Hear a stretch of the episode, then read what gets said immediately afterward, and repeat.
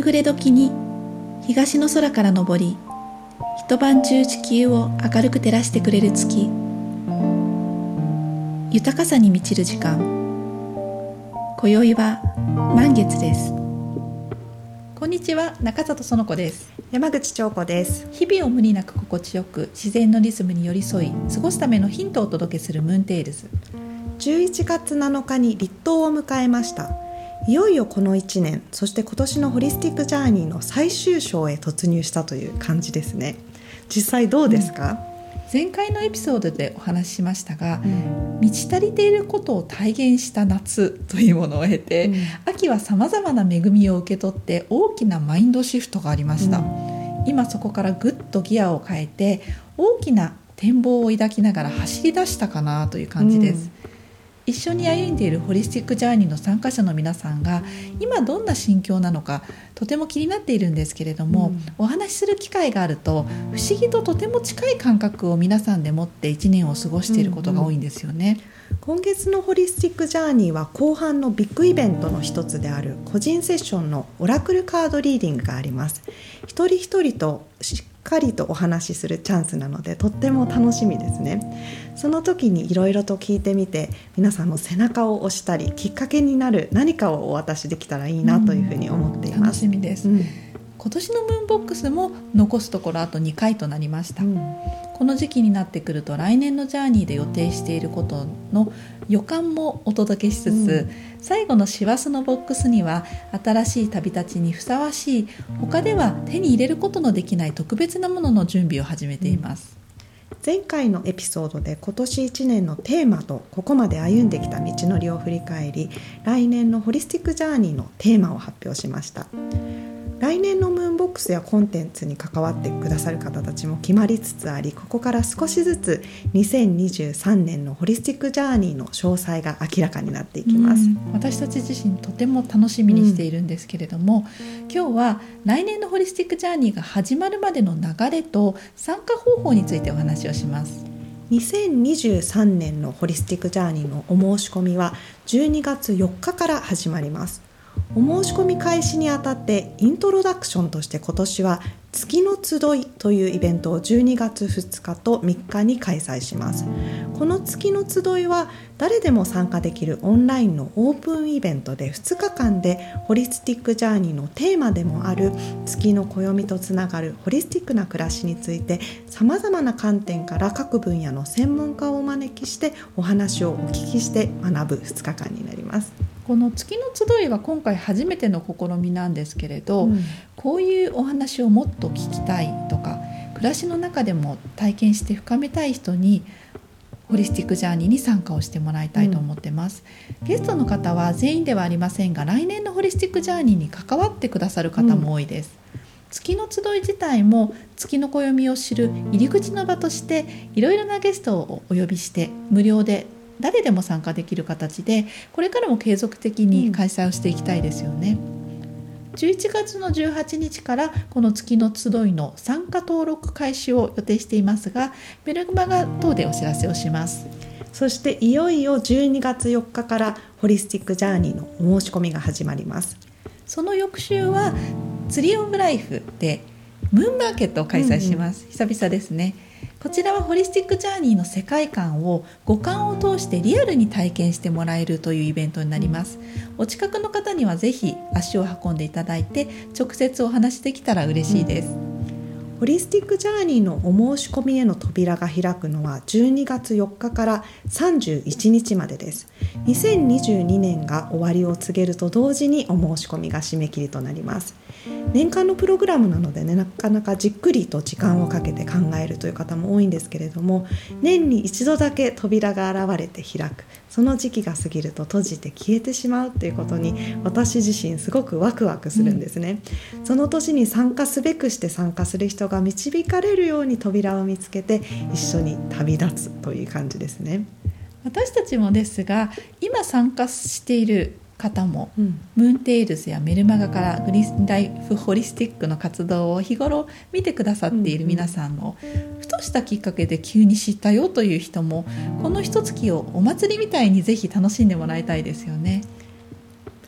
さて2023年が明けて実際にホリスティックジャーニーが始まるのは月の暦の新年です。月の暦のお正月は和暦の1月である六月の新月からで来年は1月22日にあたります。ホリスティックジャーニーが始まってから2年は立春と六月の1日がほぼ同時期で立春とともにホリスティックジャーニーの1年の旅が始まりましたが来年は2週間ほど時期がずれます。立春を迎える手前ということで来年の1年の始まりはまだ冬の最中ということですね、うん、前の年と比較して和暦のカレンダーが現代のカレンダーよりもどんどん早まっていっていますが、うん、来年はそのズレを調整するためのちょっと特別な年なんですよね。そうなんです。月の暦では来年は13ヶ月になるんですねそのことについて確認をしたくて以前ムーンテイルズでもご紹介した和暦手帳の来年度版を早々に取り寄せました。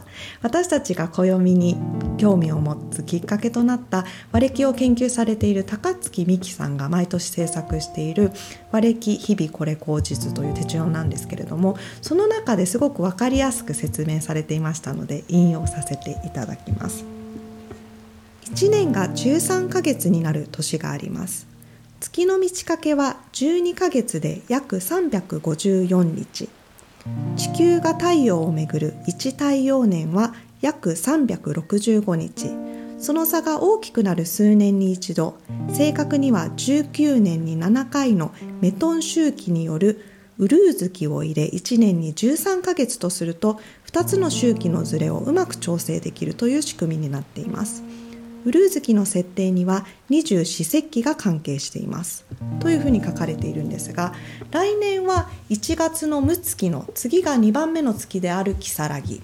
そしてその直後がウルーキサラギといって2月が2回繰り返されるんですね。ウルー月が差し込まれる頻度としては19年に7回なのでだいたい3年に一度ということになります、うん、なんかちょっと1ヶ月得をするみたいな感じの気分ですね。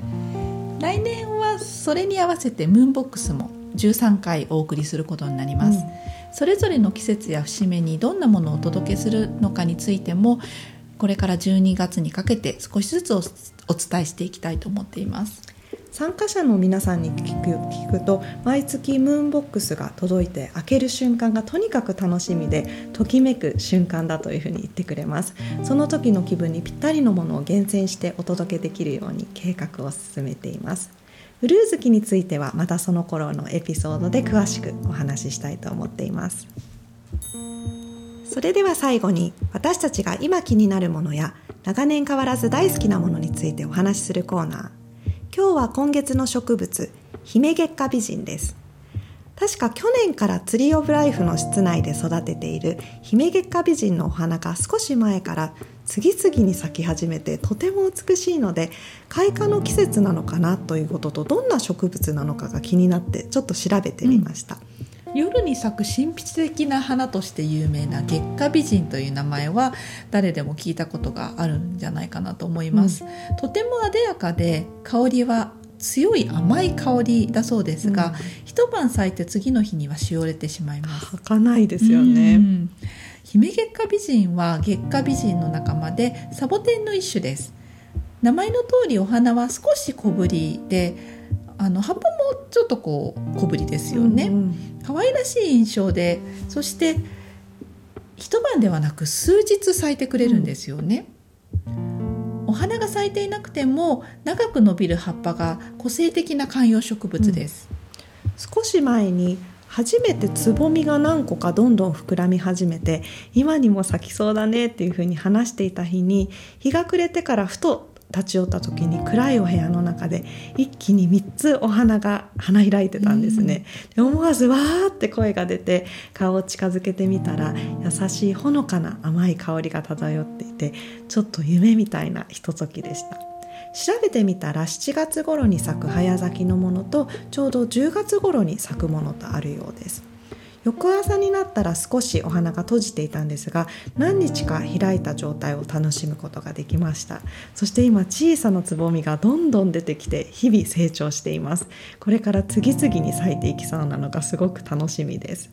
お花って毎年こう辺り一面に一斉に咲いたり、うん。その花が咲くタイミングに合わせて蝶や虫が飛んだりとかあと何年も咲かなかったのに忘れた頃に突然意を決したように一斉に咲くこともありますよね。そういうのを見るたびに自然って神秘的だなというふうに思いますよね。次回のムーンテールズは下弦に冬の訪れと英知の老婆のお話です